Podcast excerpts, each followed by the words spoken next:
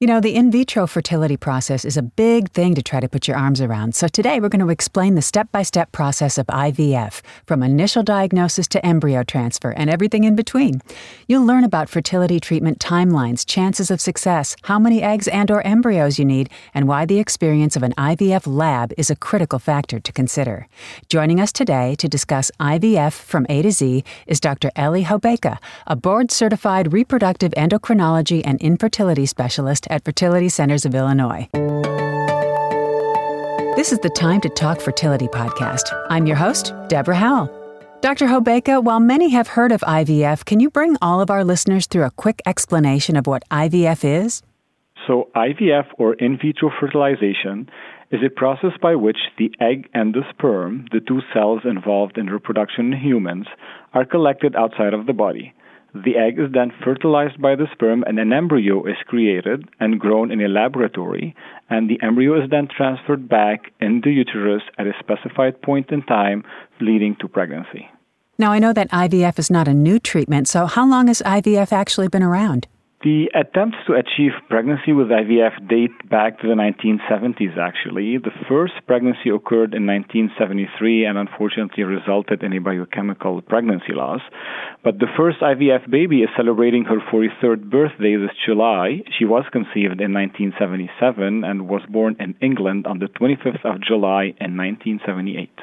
That's wonderful. And since that time, do we know how many babies have been born via IVF?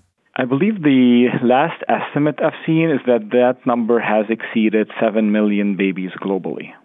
Incredible. What diagnostic scenarios require IVF? Well, there are many clinical scenarios where IVF is the medically recommended treatment. In heterosexual couples, to name a few, blocked tubes, low sperm counts, and a history of failed pregnancy with inseminations are some. And IVF can also be an option for family building in same sex couples. Excellent. Now let's go through the IVF process step by step. First, you need to stimulate the ovaries to produce eggs. Can you tell us more about that step?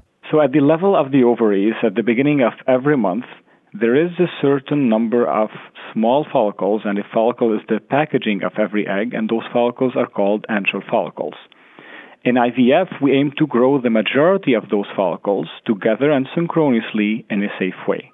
This is executed by the use of daily injections, and uh, patients are monitored during that time, on average every two days, with blood work and ultrasound to dose their medication accordingly. This phase of IVF is called controlled ovarian hyperstimulation, and it is important to mention here that this is the same phase that patients donating their eggs or freezing their eggs undergo in the process. Okay. And then how do you determine when it's time for an egg retrieval, and what does that process look like? So, as discussed earlier, the goal is to collect multiple eggs. So, the timing of the egg retrieval procedure is dependent on both hormone levels and follicle size and number. We aim to maximize the number of eggs and maintain patient safety by avoiding the risk of hyperstimulation, and this is when we do too well to the point that patients may get sick. So, when the time is right, patients are instructed to take an additional injection called the trigger shot, and they will be scheduled for the egg retrieval two days later. On that day, patients are given anesthesia and put to sleep.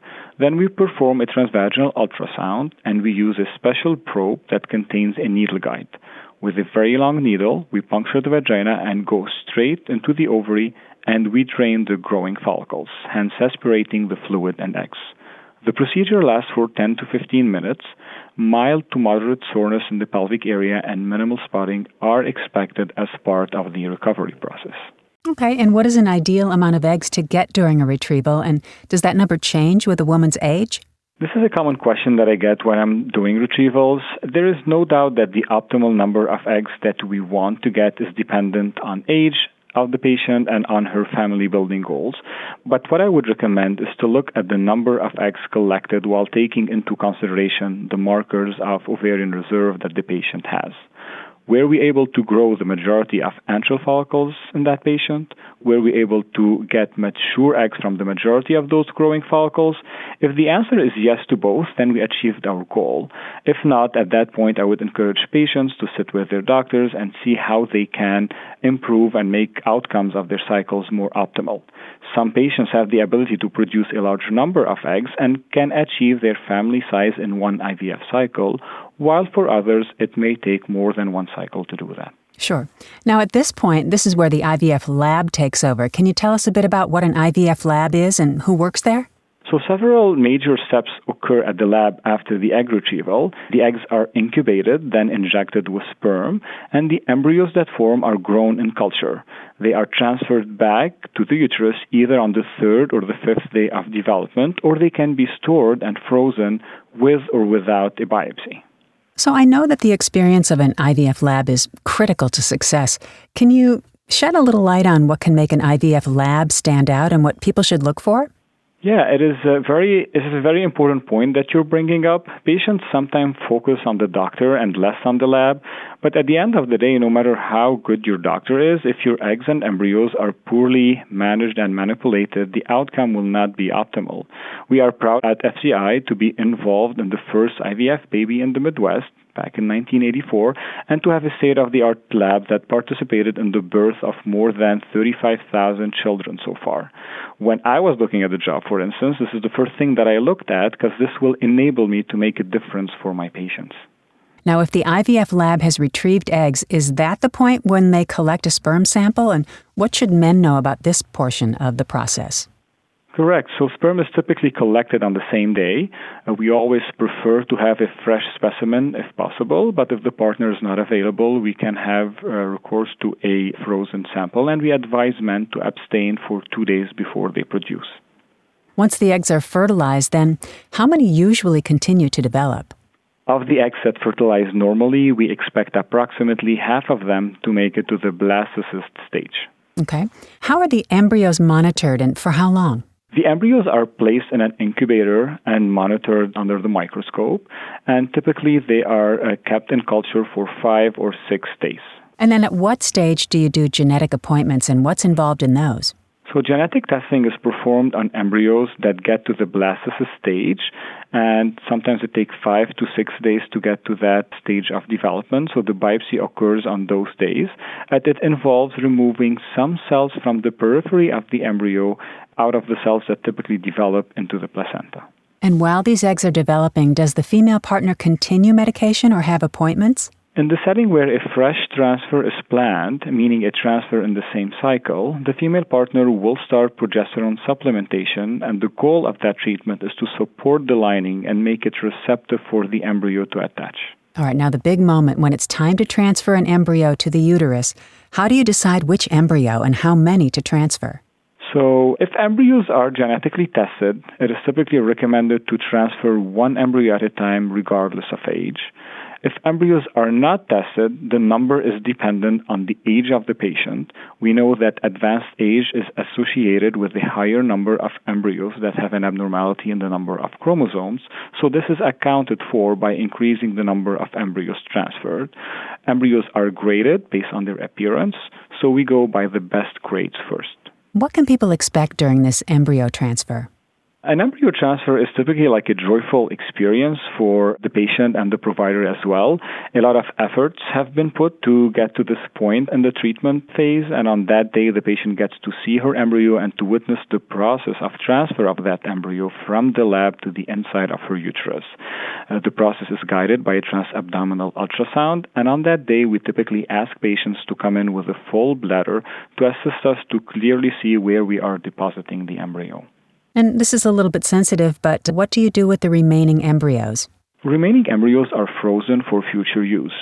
And this may be in one to two months if the patient did not conceive with the first transfer, or it could be years later when the couple decide to conceive again. And when you compare frozen and fresh embryos, are there differences in chances of success? And what kinds of success rates should people expect in general?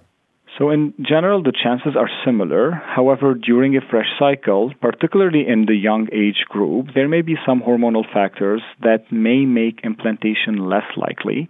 That's another uh, goal of monitoring patients closely. And in this setting, we would recommend that the patient freezes all the embryo and transfer at a later point in time and have a frozen transfer in order to optimize the chances.